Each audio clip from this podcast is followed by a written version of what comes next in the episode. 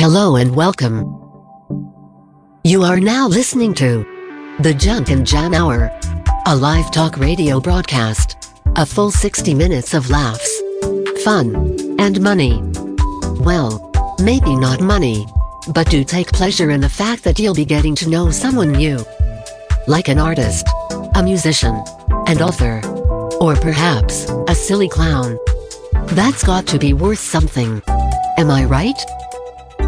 This is the Junk and Jam Hour, only on Radio Free Brooklyn. And now for your on air host, Silly Clown, Christopher Albert.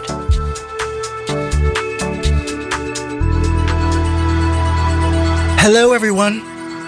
Happy Monday. You are listening to the Junk and Jam Hour right here on Radio Free Brooklyn, the nonprofit community organization and freeform internet radio station, streaming original content by New York City artists, along as me, DJs, broadcasters, uh, you name it, 24 hours a day, seven days a week.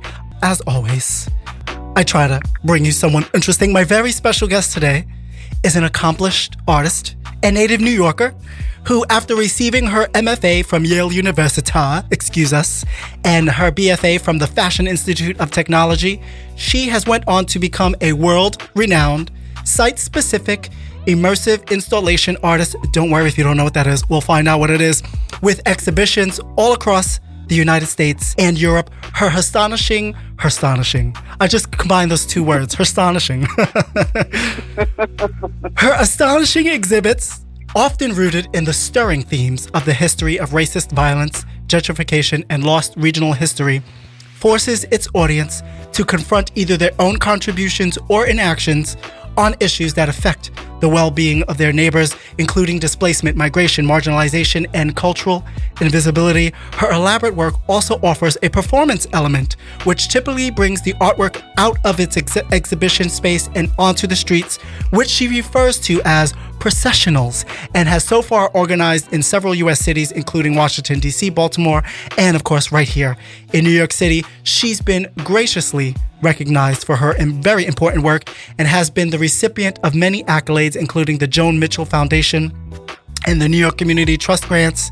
Uh, the Chuck Close, Henry W. and Marion T. Mitchell Rome Prize, the United States Artist Fellowship, and the venerated Obie Award for her work as a scenic and costume designer, not to mention a residence at the American Academy in Rome. She's also been written up by the New York Times and the Washington Post. You guys don't know nothing. While much of her provocative, collective work has been sourced from objects and materials found from the streets of the surrounding areas of her exhibition sites, she has since evolved, at least in my opinion, from her once straightforward principle of one person's trash is another person's treasure to where she is now, a conscious, unpretentious woman who's committed to showcasing just how interconnected we all are through our much aligned and messy histories. She is more than a mere abstract artist, conveying vague sentiment through symbolism. She is a sincere architect of the retelling of our forgotten stories through the reflection of our once valued, discarded belongings. With the repurposing of miscellaneous antiquities,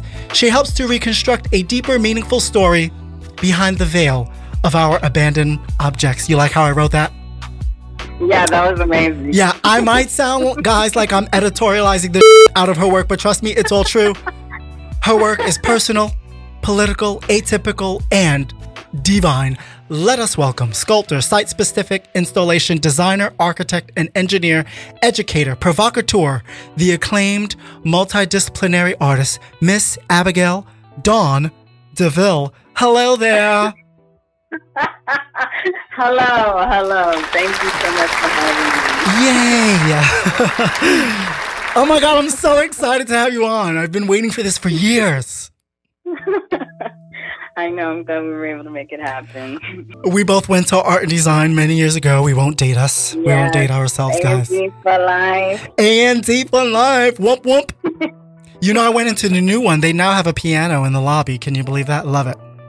Really? What do we get? A broken escalator. we had lots of broken things. We, we, did, we did what we could with it. Right. This is a broken pencil. Draw. We've come a long way. Now, obviously, it's we've all been in quarantine. Thankfully, we still have our lives, we still have our health.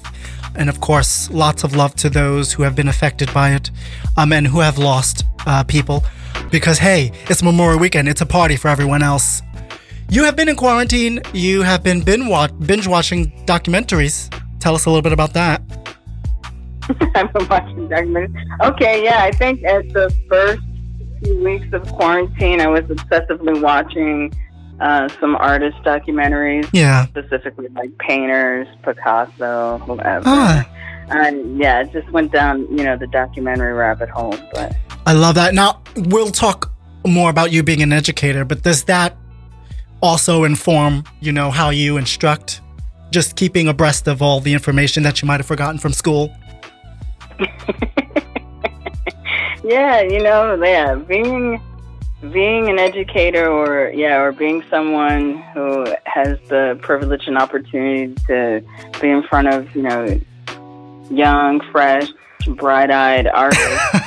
kind of like you you you trying to collect as much information as possible that you could have as a reserve to be able to share with them. I love that. Anything that could be helpful with their working on. I love that. And I love how you're not trying to rub off your cynicism onto them. so, not that I could. not that I consider you a cynic. Now, well, again, because we're that old, if you could go back 20 years, did you ever imagine yourself being committed to living as a full time jet setting artist? Absolutely not. I don't know what I thought I was going to do 20 years ago. I, I saw that in your eyes, by the way. huh? I saw that in your eyes.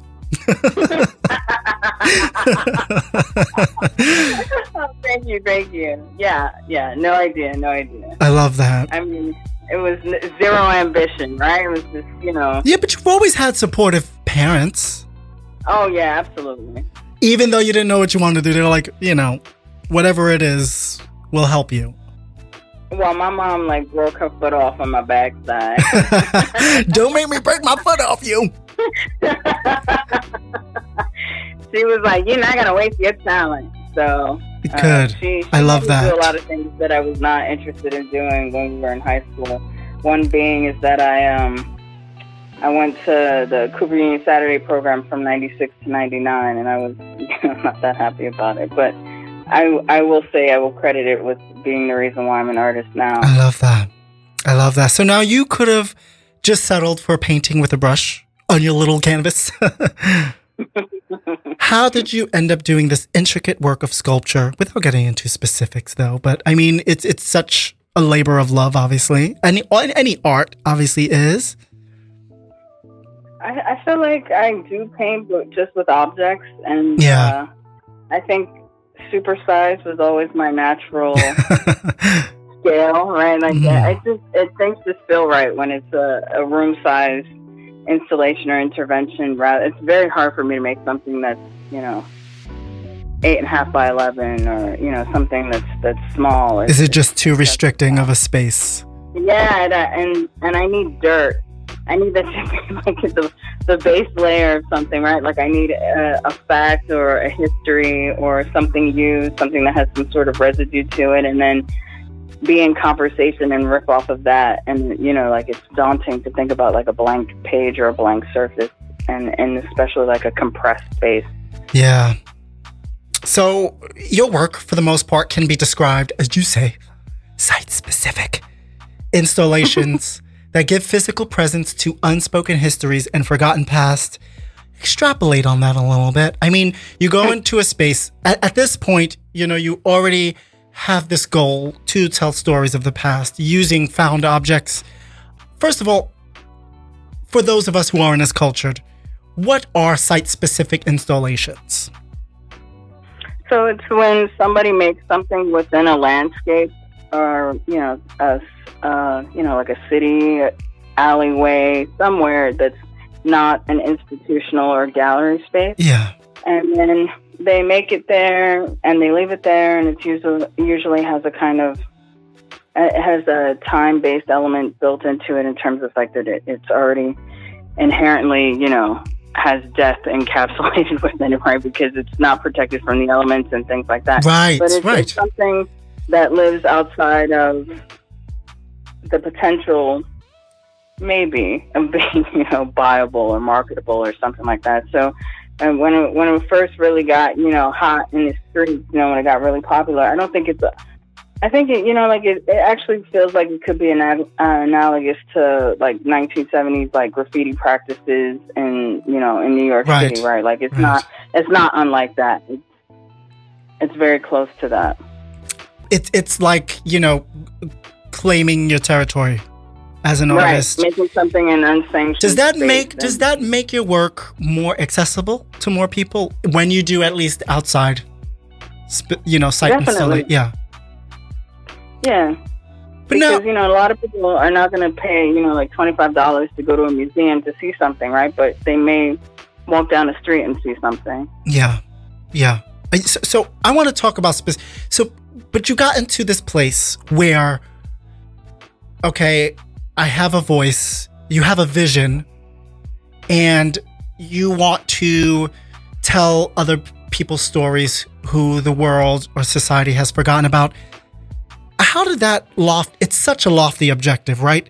And it's become your signature work and it could be such a big responsibility, you know, to bear.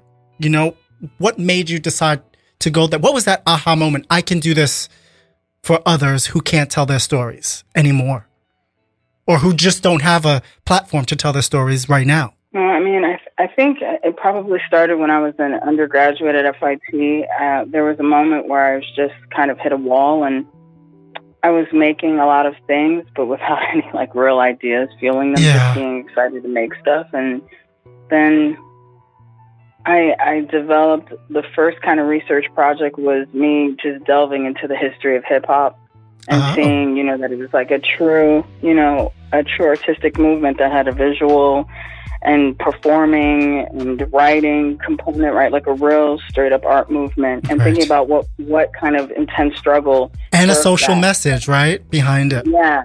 Yeah. Yeah. So, so thinking about just the, the kind of freedom of expression or people competing with each other or people making each other better. But then, yeah, but then all of the societal factors that led up to that explosive moment. Yeah. Um, so that was a, like that was really the first research project, and then thinking, thinking, thinking through that, and then larger, right? Like trying to make these connections with small spaces of like my grandmother's project apartment, or you know, like thinking about our place within the universe. Somehow I got there. I'm, I'm, I'm not, I'm not sure when that really happened. Maybe like around 2009. oh well, it doesn't. think about the universe. We don't have to set a date to it, but you know it. You know, I mean, I guess as know, an artist, you get to this. There, I Yeah. started thinking about the stars. You right, studied the thinking about our classics. place within that. You studied the classics. You do what you gotta do, and then like, what the hell am I doing this for?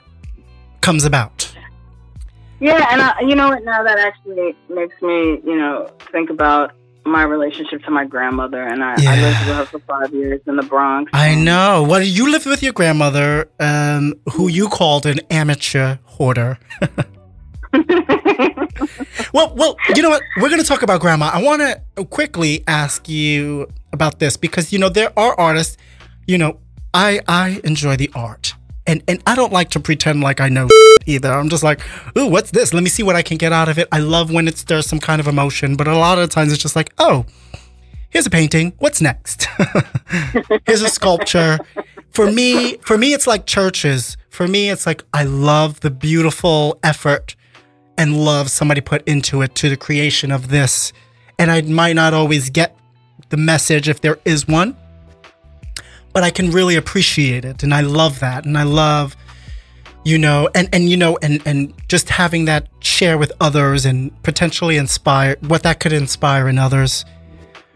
But now there are artists out there, you know, who repurpose materials. You know, I've seen cute things done with hula hoops, gum wrappers. What sets mm-hmm. your work apart from others who source salvaged materials?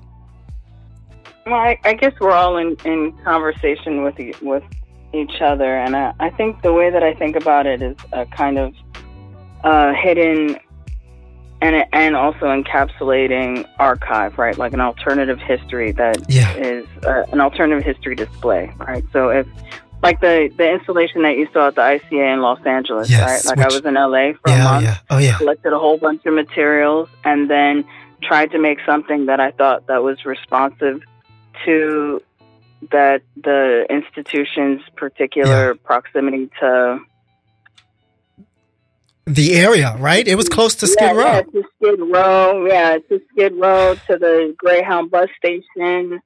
Um, the kind, the kinds of development and gentrification that's happening all over Yeah. Los Angeles, right? And then thinking about the four corners of that room, encapsulating the kinds of development or history that's happening, and thinking about displacement. But then, at, then these actual items serving as you know, like as a reminder and a witness and evidence of that kind of displacement.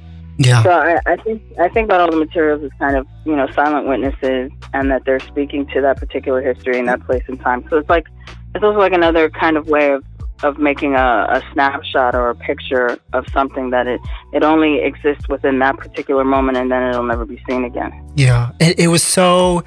First of all, I was obsessed. I loved all you know the the random Brandy Norwood hair tracks, hair pieces. I I loved all the dolls without the clothing. You know the the plastic dolls. It had the plastic head and arms and legs, but but the body was like pillow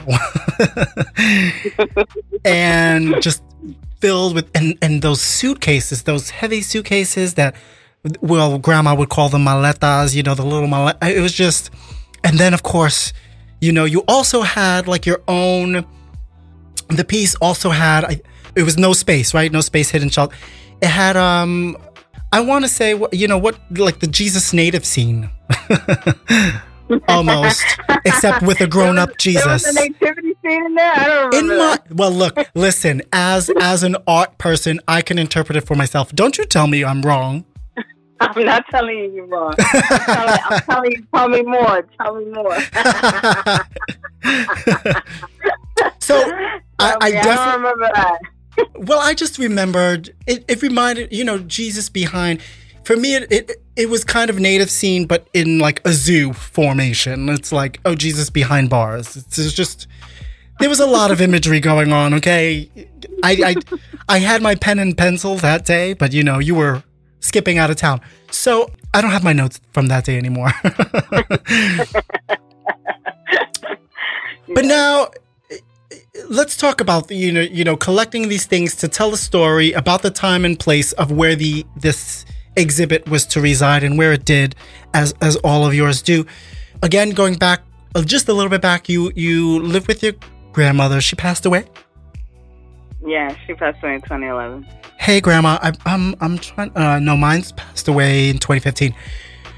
So you, you called her an amateur hoarder, an affectionist archivist, another word you you used, um, who accepted neighbors' unwanted furniture and belongings. I like how you refer to things as possession, the you know things and possessions as silent witnesses. So what about?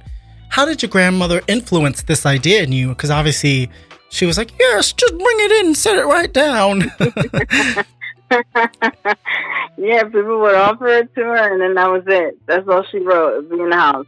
I mean, the house was intense at times. Did it have Um, to be rearranged, or she just said wherever it fit? It was like whatever. Did you laugh at her? Did you tell her like, "What the hell do you need this for?" no, you know, I didn't. Ju- I didn't judge. I didn't prod her too much. Yeah, I tried to clean up where I could. but I think you know, like her her democratic approach to all the material that was being offered to her is what I think really instilled the, the way that I approach material. right, because you you you were able to find the beauty in it if someone else couldn't. right, and and then she was, you know, like. Yeah, she was the, the amateur historian of her building, right? Like Mm. all these stories were contained within the objects, right? Family stories from the people that had given it to her and people who had moved away or people who had passed away, you know, and, and here she was like a little time capsule of, of the stories of, of these people, her neighbors that she had relationships with. So Yeah. I think, I, I thought it was beautiful. I love that. So so now, in your opinion, it's always in your opinion, right? yeah, I hope so. Give me someone else's opinion. Why are people why are people so fascinated or obsessed with collecting things, do you think? Stuff. Stuff. I don't know. I think it, it's it, capitalism. I'm sorry. I mean, like we're we're told from like Saturday morning cartoons in the '80s. You remember that, right? Like, uh, yeah. getting all all hot under the collar to look at the toy commercials in between the Saturday Right. morning cartoons. And I and I remember specifically like sitting there with a piece of paper and a pencil trying to write down the toys that I wanted. Right? Like Christmas? the commercials were telling me what I wanted. That's right. so I think we're we're shaped pretty early, right? To to be programmed as to what we want or, or what we should desire, the kinds of things that we should want to, you know. Yeah, especially in America, something. things make you more valuable. Even though we're the ones placing the value on these things, and it's pers- it's subjective, right? Yeah, the things ain't got nothing to do with. yeah. so, um, generally, y- you know, what can we tell about a person by their possessions? I, I know because your grandmother knew these people, you knew the story behind them, but what, without knowing people, what can their possessions or their discarded junk tell about them? Well, like just just like a strand of hair, right? Like it, I hope you wore your Like- gloves. Right, exactly. Like the strand of hair has your DNA. You know, they can, you know, extrapolate and see Sure. what your diet is, right? Maybe what your socioeconomic level was, right? But like thinking about, yeah, just like the human residue of like hair or dust or kind of tissue like left on a particular object. Yeah. But I think it also means, you know, what you you know, economically, like social standing and, and class as to what you were able to have access to purchase for yourself, what you were, how how the person even viewed themselves. Like if someone was able to get, uh, you know, take a, a panoramic view real quick of somebody's bedroom, right? Like that's a tell all right It's there. it's a little museum, right? I love thinking of people's Yeah. space as a little museum. yeah, tell all the business. My husband is always telling me when we go to somebody's house, don't touch anything. But I'm like, I want to observe. I want to see. I want to touch. I want to smell. I love this knickknack. How can we use it? What's printed on the bottom? You know, I, Mhm. I I just love it, and I always do it without permission. But everybody's usually pretty fine with it. But my husband's like, "Don't embarrass me."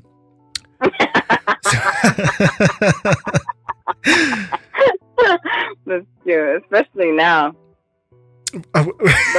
Especially, Putting uh, right. right, exactly. Don't touch anything without a glove. So now, in relation to the things we accumulate, because obviously not all things are left behind accidentally, right? They can be passed on to the next generation, which I feel is very presumptuous that any of our loved ones wants any of our stupid. Well, I mean, but What- then that's where uh, I like access to wealth comes in, right? Because What? Right. if it was like a grandfather clock that was worth like 10 G's or something, Yes. taking this Antique Roadshow, right? Like, yeah, you want it because you want to unload it or something, you know. Yeah, right. if grandma wants to give you some. I love. By the way, I love the Antiques Roadshow, but I'm always like, did you just nick that on the way there? Now you just ruined it. you should have just kept it Did at you home. see that? Did you see the one where the guy had bought a Rolex from like the 70s? no. what that happened? clip, you gotta look up that clip because he, he almost passes out when they tell him how much. oh, but it's all produced, right? Okay, we're gonna do that again. We're gonna take it again from the top. this time, go bigger. Roll your eyes behind your head. But don't touch the watch ever again. It's ours. Yes. Yeah. Yeah. So, but now, whether it's pictures, jewelry, or clothing, right? Why? I guess this is sort of similar, but why do we have a need to be remembered, or you know, through our belongings? I mean, Yeah, or is it just because we just think there's value to it and we want to just maybe pass something along? We don't want to think. We don't want our loved ones when we're gone to think we were just broke pieces of. Is that what it is? Here's something that might be of value someday, maybe. There might be something that might be of value, but then yeah, it's like uh, thinking about yeah, maybe the more that you can consume or the more that that you can collect, Yeah. somehow that in a way is is a kind of it's a portrait of yourself that you're leaving behind. Yeah. So, at least you know, at the very least, people got to go through your stuff and throw whatever out. Right? So For me, it's everything. Uh. Mom, if you're listening, it's gonna be everything. you know.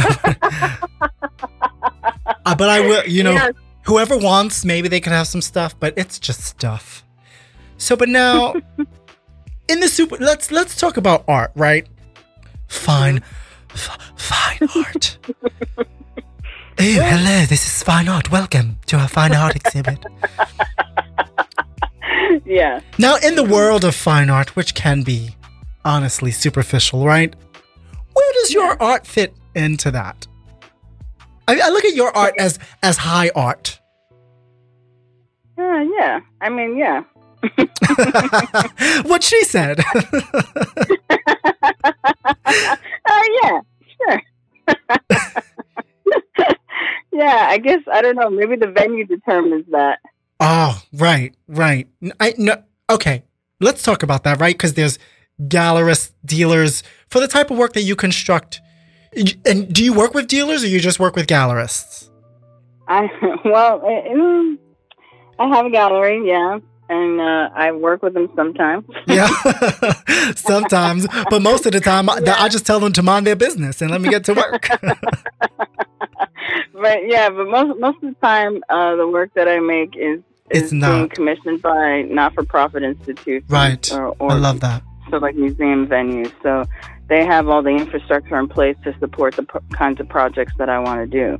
And so then that's kind of what determines the whatever I guess like the social status around the particular kind of intervention is the mechanisms that make the whole thing go. And then you know, institutions have educational components, right? So there's lots of different people that hopefully are coming into the institutional space and engaging with it, and different kinds of conversations are being had about particular things.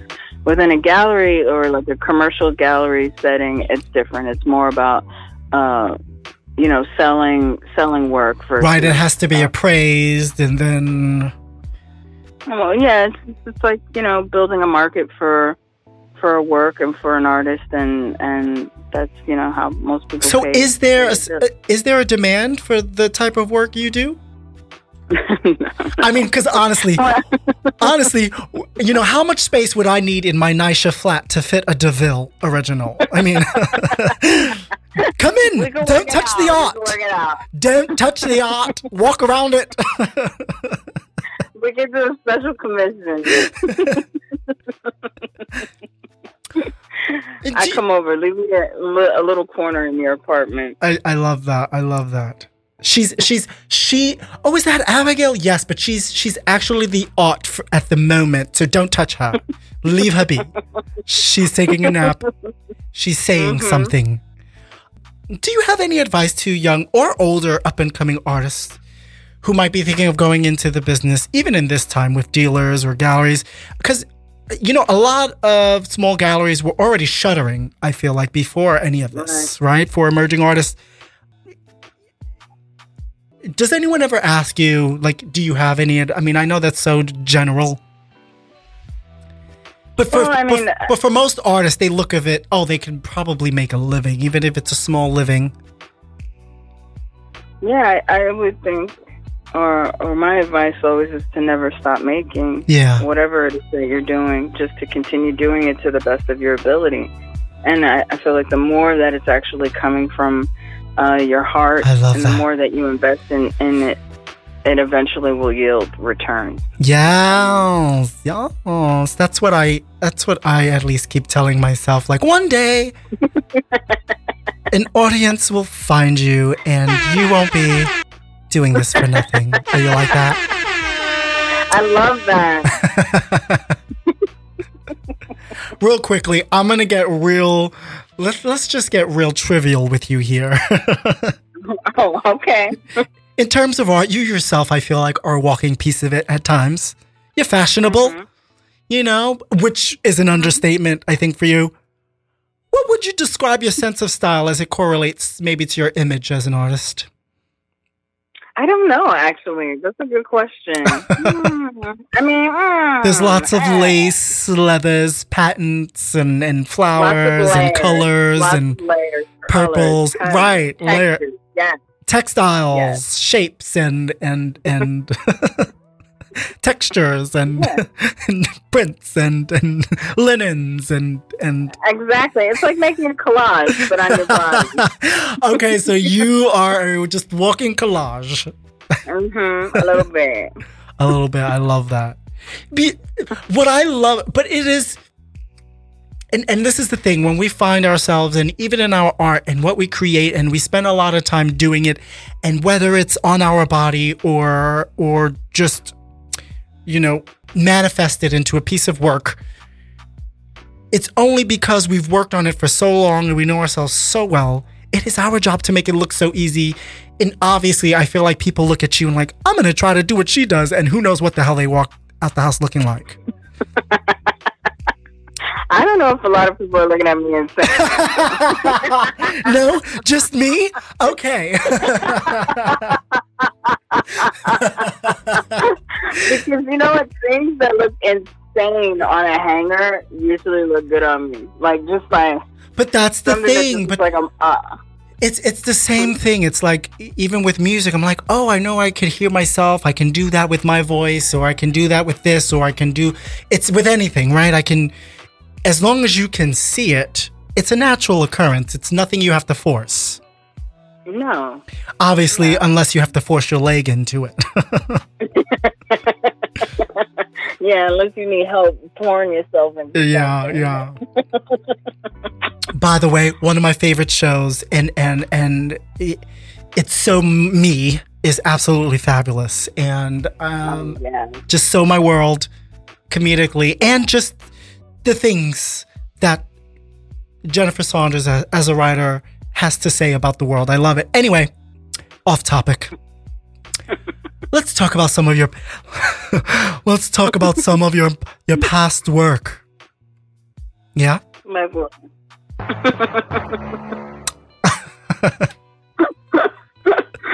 what what work are you talking about? Which one in particular? Well, I wanted to let's start with you did a series Harlem Stories, the Harlem River Blues. Uh huh. Um, you were reading about a story that, or or at least you found, you know, a particular story that had to do with an MTA bus depot in Harlem, which once served as a burial ground for past church parishioners. And I don't, I, I'm, correct me if I'm wrong. Did they also have white parishioners, or just white people buried there at the same time? I uh, that that particular site actually, um, I think is is under development right now. Still. but um, yeah, but but in the, I might be wrong about the dates. I'm like being fuzzy right now, and a, a friend of mine uh, just sent me a paper that he wrote in depth about that particular site. But so I don't know if the, the site originates from maybe like the 17th century, and Mhm. there were cemeteries all in that, that area there because that's where the original, I think, shoreline was. wh- where So the all all sorts of people were buried there. So all kinds of people were buried there, and I think it was probably segregated. The black portion Right. was segregated so that there was a there was just a specific African burial spot. Right. Except then- the white bodies were exhumed and reburied elsewhere, and the black bodies were left to be buried under construction. Right. From from various kinds of construction. I think maybe the site had, had been developed or redeveloped maybe about four or five times. With the last time being the bus depot that I think was constructed on the site maybe in the 1940s. Um, but now the bus depot is no is no more, and I, I think the area is being uh, developed. I don't remember what the current status is of, of those things. But but But, yeah, nevertheless, your work there and, and your piece and, and, and, and, and just you of trying to recapture that story at, at the Harlem River, um, even though it wasn't necessarily the site, it caught a lot of attention. And, um, y- you know, and it's obviously just this bigger, open up this bigger conversations. It's, it's not only do black lives not always matter, but the black lost lives don't, right? Now, and speaking of discarded remains, how did we get to this place where people are more disposable than their belongings? Uh, well, I know I it's guess- such a big no, but I, I feel like the United States was founded on that. Yeah. right? That they hunted animals out of extinction for pelts, right? Like that was the the original first kind of like hooves, horns. thing, right? Was- Uh, oh, Yeah, just just wear fur. Yeah, yeah. Yeah, just fur to export back to Europe, right? So then, if it was founded with that kind of product over everything, over you know human life, over native life, over you know subjugating Africans to this uh, horrible experience of hundreds of years of oppression, then you know, yeah, I mean, this nation was founded for for free free business, right? Like not necessarily for freedom of religion or whatever democracy is, or you, you know what I mean? And Like, and one of the earlier enterprises were the selling of people. exactly. But I, I, yeah, but yeah. So I think that there's things have or, buying and you know, selling of land that's not ours yet. Yeah, I think. I think that's always been clear. Yeah. Well, you say that, yeah. but you know, it's believe it or not, people are oblivious still to that. Yeah. I love how It's your work. I want to say grand installations can transport people to a certain place in time, depict a particular story be, eh, because obviously that's what you do. That's what you take a space for, right? Yeah. You're not limited by just a canvas. You, you- let's just tell a whole story. I want to go back to that day where, you know, the Institute of Contemporary Art, hmm no shelter, no space, hidden shelter, Right, Los Angeles. I- Los yeah, yeah. Angeles. Now, it, right off of Skid Row, you know, and I'm still a struggling artist, by the way. And trust me, my parents, they're still not so very proud of me. But I came from a place where, what are you doing with your life? Now, I came from a place where, you know, even though I don't have much, if I have it, anything, I'm giving it to you. Whether it's a sandwich, a water bottle. I mean, me and my husband were like, let's just buy something extra just in case, because someone is always going to need food. Mhm. But now the juxtaposition of entering that gallery space, you know, you come from outside, you go as as soon as you walk in, there's DJs and cocktails and hors d'oeuvres and and while the very people, you know, out just outside of this vent, it's their stories that are at least being highlighted by your exhibition, maybe not the other exhibitions. Does anyone ever get this irony? Does anyone ever get it? I mean, I felt so I guilty. I'm like, are we also serving this champagne to the people outside? Can we just let them in? I think that's that's partially my point. Yeah. It's inserting outside of reali- realities into the sanitized uh, institutional spaces. And Sanitize. I think, and people know that, and, and that's why they invite me to do the kinds of things that I do. But yeah. Yeah, the, it's, Do you? it's not do- so much. Mhm. no, go ahead. I'm sorry. No, it's it's not so much of. Hmm. nah, nah. Well, let's let's move on. Let's move Okay. Well, then let me help you. Do you ever expect your? Do you ever expect your audience, or even demand that they not just get it, but maybe after this talk about it or do something about it, or is that too much to ask of people? Like, how do you inspire or encourage others to be active participants in your work? You can't, right? Is that you're No, not like a preacher I- or anything? no, but I, I I hope that sometimes that I can make something that would be enough to maybe jolt someone out of their their Com- every Yeah. everydayness, right? And then then maybe that's planting a seed for different kinds of thoughts, right? Like of like preparing them to think about something or seeing something in a new way. And I think that's, that's probably the most that you could actually do in Yeah. terms of trying to work to change people's minds about something or their perceptions about something. Yeah. But I mean, but any little also- thing. I mean, just to be a pers- pers- a purposeful neighbor, you you you can be an activist in some sort of form. hmm Absolutely. Yeah. Now, Taking stock of the world around you and the Yeah. people around you. well, I mean, i i you said in one of the, the interviews that I uh, that I just watched yesterday, you know that, and and oh, and whether it's LA or anywhere else, you've been in places where yes, you have somebody with a suitcase just walking over someone. Yeah, that was very That's- specific. Yeah. That- well, she's like, oh no, that was Jimmy. He was walking over Jimmy. No, that was in Vancouver in Gastown. Yeah. and it was in 2013 and and the whole neighborhood had been start like Gentrified. gentrified because of the, the 2010 uh, winter olympics Yeah. but there was a, a not-for-profit space there where i was doing an exhibition and that neighborhood is not unlike skid row in los angeles Yeah. and so it was like the first what- time that i saw But when you think about, you know, proposition, you know, um, you know, having an event like that, right? The Olympics, the area, the mayor, they they don't even have time to insert, you know, programs to replace all these, you know, or or to accommodate all these displaced people. They won't even have enough time because they're spending so much money and all their resources into building something for people who could afford to go to these events.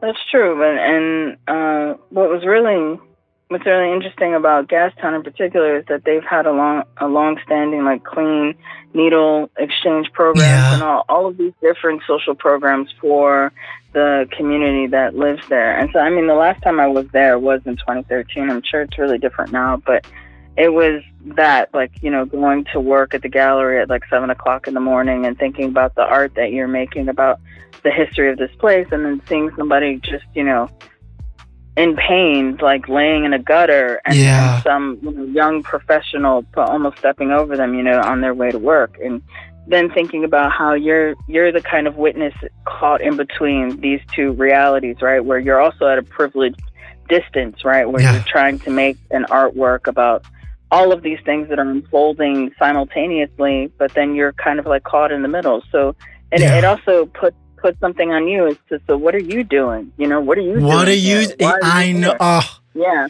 what? so i mean yeah. that was that was a, a moment of almost existential crisis Just pulling out your hair. I feel like I feel like it's from a Wayne's movie. I can't remember. I feel like you know a sandwich is given to a homeless person, and then as they walk away, the sandwich hits them in the head. I don't want that. Um, but I feel like it could be the opposite. As someone, you know, you you see somebody walking past someone, you hit them with the sandwich, like give that to them. that's true now, you know, your work Mhm. as as as much time and thought you put into it in in the hopes that someone can gain something from it or not right i mean sometimes you can't help that. You're just making art for yourself. This is the story i want to tell. You know f- it. I don't care who you know this is if you need to hear well we all need to hear it but if you're not receptive of, of it then i can't control that but this is the story i'm going to tell regardless. Well i think that's why i try to make as many entry points as possible for different folks yes. to, to be able But- to enter into the work. But now your exhibitions aren't always welcomed, Abigail. now, new migration. oh girl no. Yay! In, an installation. uh, uh, I mean, let's talk deep. An installation that was to evoke the great migration of African Americans who fled north during the Jim Crow era. You uh, now, as part of the Five by Five Festival, a statewide, a citywide festival, you had a storefront art installation in Anacostia, Anacostia, Washington D.C. I don't know. Who's that? I never dated her. No. because of complaints, your storefront installation was removed after community members complained that it looked like junk. People called it an eyesore and offensive. yeah. That, that- was that was definitely a great learning opportunity. you know what's so funny? When I went to the LA, because my husband knows my humor, and we go into, but I'm making in front of everyone else. I'm looking at other people, like, what are they thinking? I'm like, they must be thinking, like, what's this garbage? But does that hurt your feelings? That that that, or or what does it make you feel?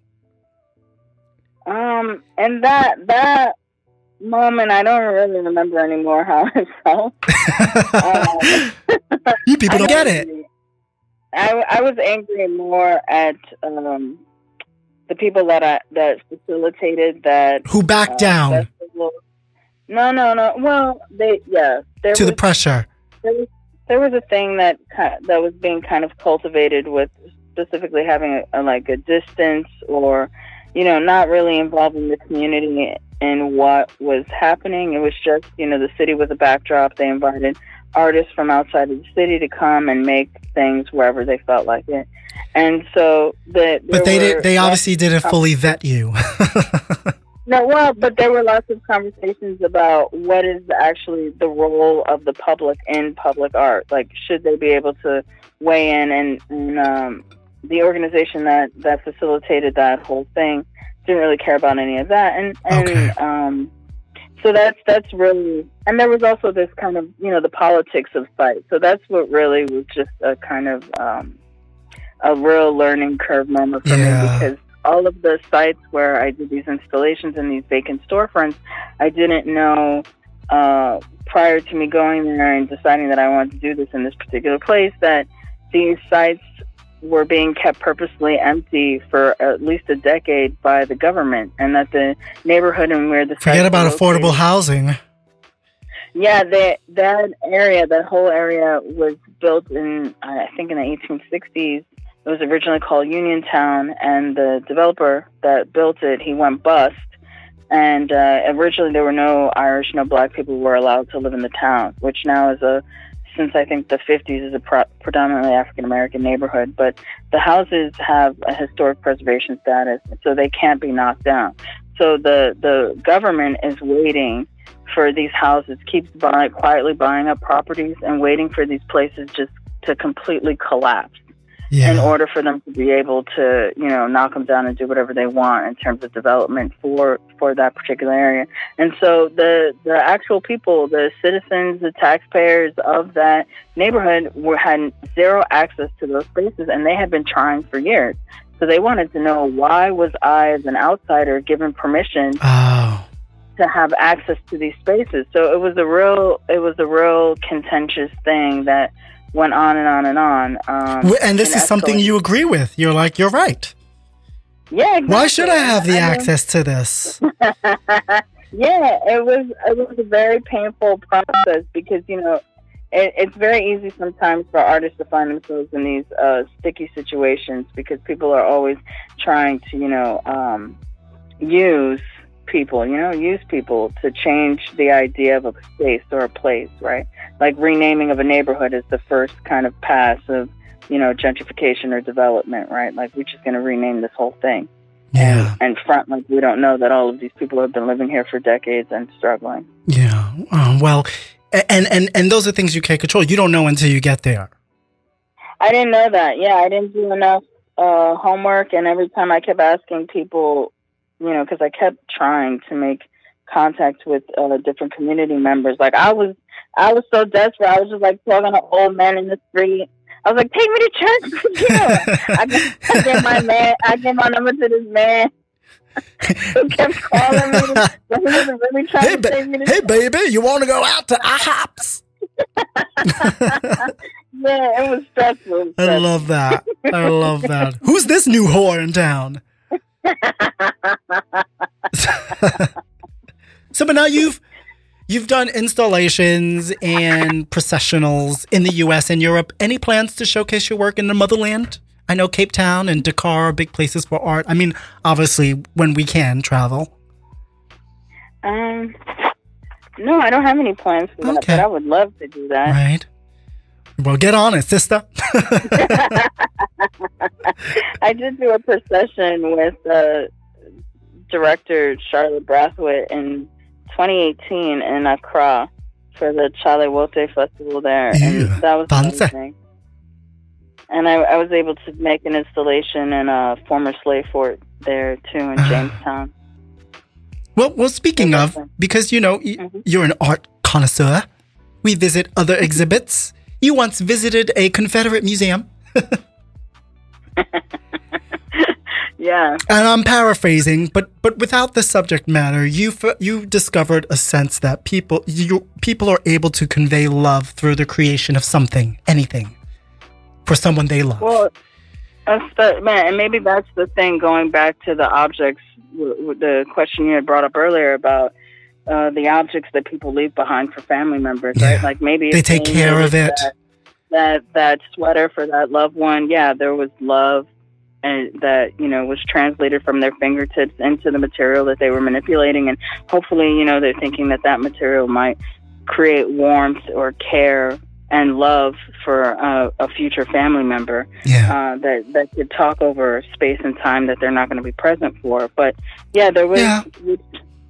There, there was a Confederacy Museum in Richmond, uh, Virginia, which is now some. Uh, it's moved from the location that I originally went to, but there was an oddities exhibition in the basement there, which was really interesting because it had all of these handmade items that people made for lovers, brothers, you know, friends who were fighting for the Confederacy, and some things were made by slaves. And so then that was in the moment that I, it kind of rattled me, you know, to the core a little bit, thinking about how that all of this, this, this history doesn't belong to a particular group, you know, like the Daughters of the Confederacy or something. That this is actual American history that belongs to all of us. Right.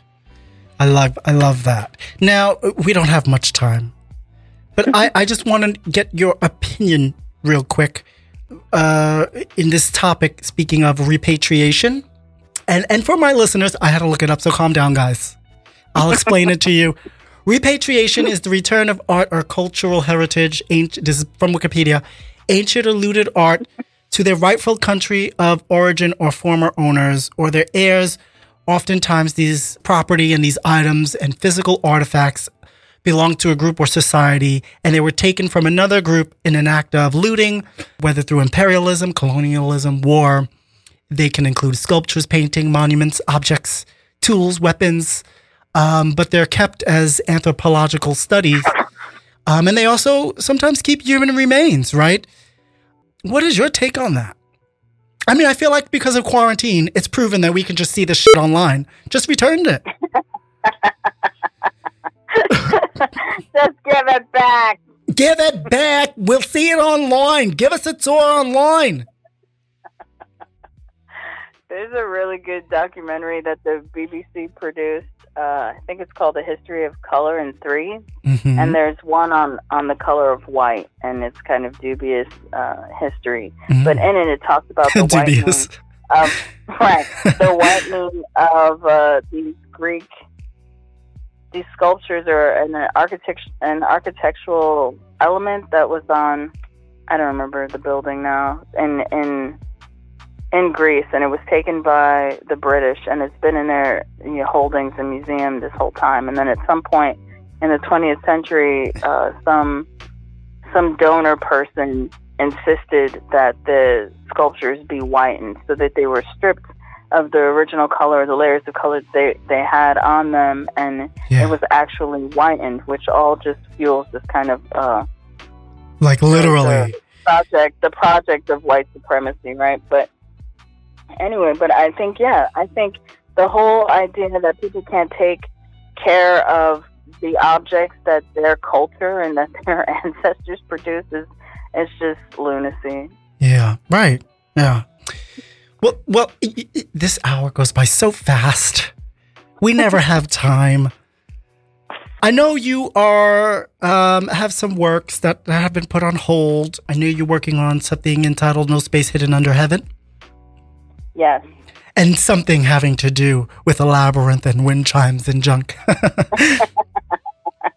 Uh, Yeah. I don't mean to dis- project could happen. any any particular themes you're working on with those?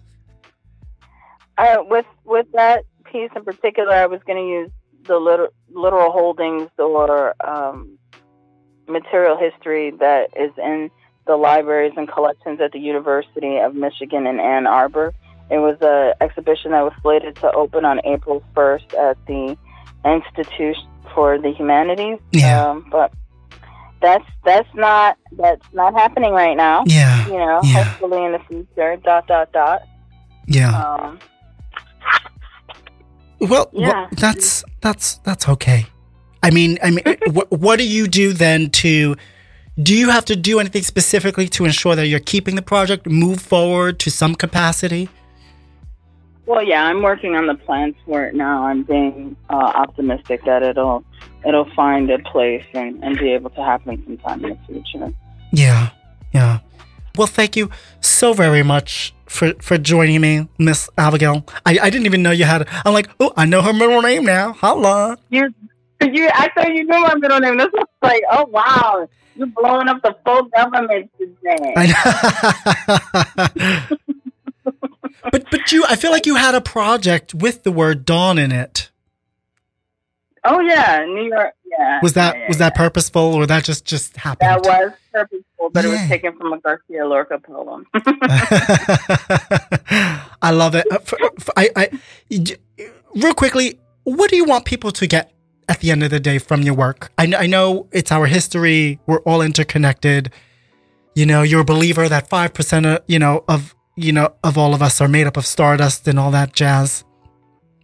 what is it? Ultimate, the ultimate takeaway from your work that you want people to get. um, actually, the the largeness of us, right? Like the, our capacity for greatness, right? If we actually come together, and sometimes, you know, a lot, a lot of times, depending on where you start out in life, uh, how you see yourself is inaccurate, right? And then how we're actually a part of a whole kind of solar system that's happening here, and not just like whatever. Uh, It's not just about us. We're so small in the in the universe. but we're also a part of the universe. Yeah, right? So yeah. We're all a part of each other, and just thinking about what that means and how we could be mindful of that from day to day, and how that could govern our actions. I love that. And and and, and speaking of, Mhm. the, you know how we're all interconnected. What happens to the stuff? We know what when it when you get it and you repurpose it. What happens to that stuff after you use it? Most of the time, it goes back to wherever I, I, I found it or the garbage. so much for repurposing forever. Uh-huh. But now some of your enjoy a works- moment in the sun. But some of your work stays commissioned, right? Where can we see some of your work? Hmm, that's a good. Jeez. I feel like I should have Um, had this written down somewhere where we can find some of your work. In the meantime, I know where people can find out more information about that, by the way. So let's share that for more information about Abigail and everything she does. She has uh, a bio and about her on art21.org. You have an extensive portfolio of work on michaelrain.com or Michelle Mitchell Rain. I guess it's French. Michelle Rain. yeah, Michelle. Michelle Ron. M I C H E L R E I N dot com. You could see Abigail's full portfolio. You can find her on Instagram at Victorious Purple, uh, Facebook at Abigail.deville. Just Google her, Abigail DeVille, for everything we do here, RadioFreeBrooklyn.com, and for everything I do, JunkinJam.com. Thank you, Abigail. This episode and all episodes of the Junk and Jam Hour can be streamed on Spotify, Apple Podcasts, iHeart Podcasts, Google Play Music, and simply tell Alexa, play the Junk and Jam Hour. Thank you.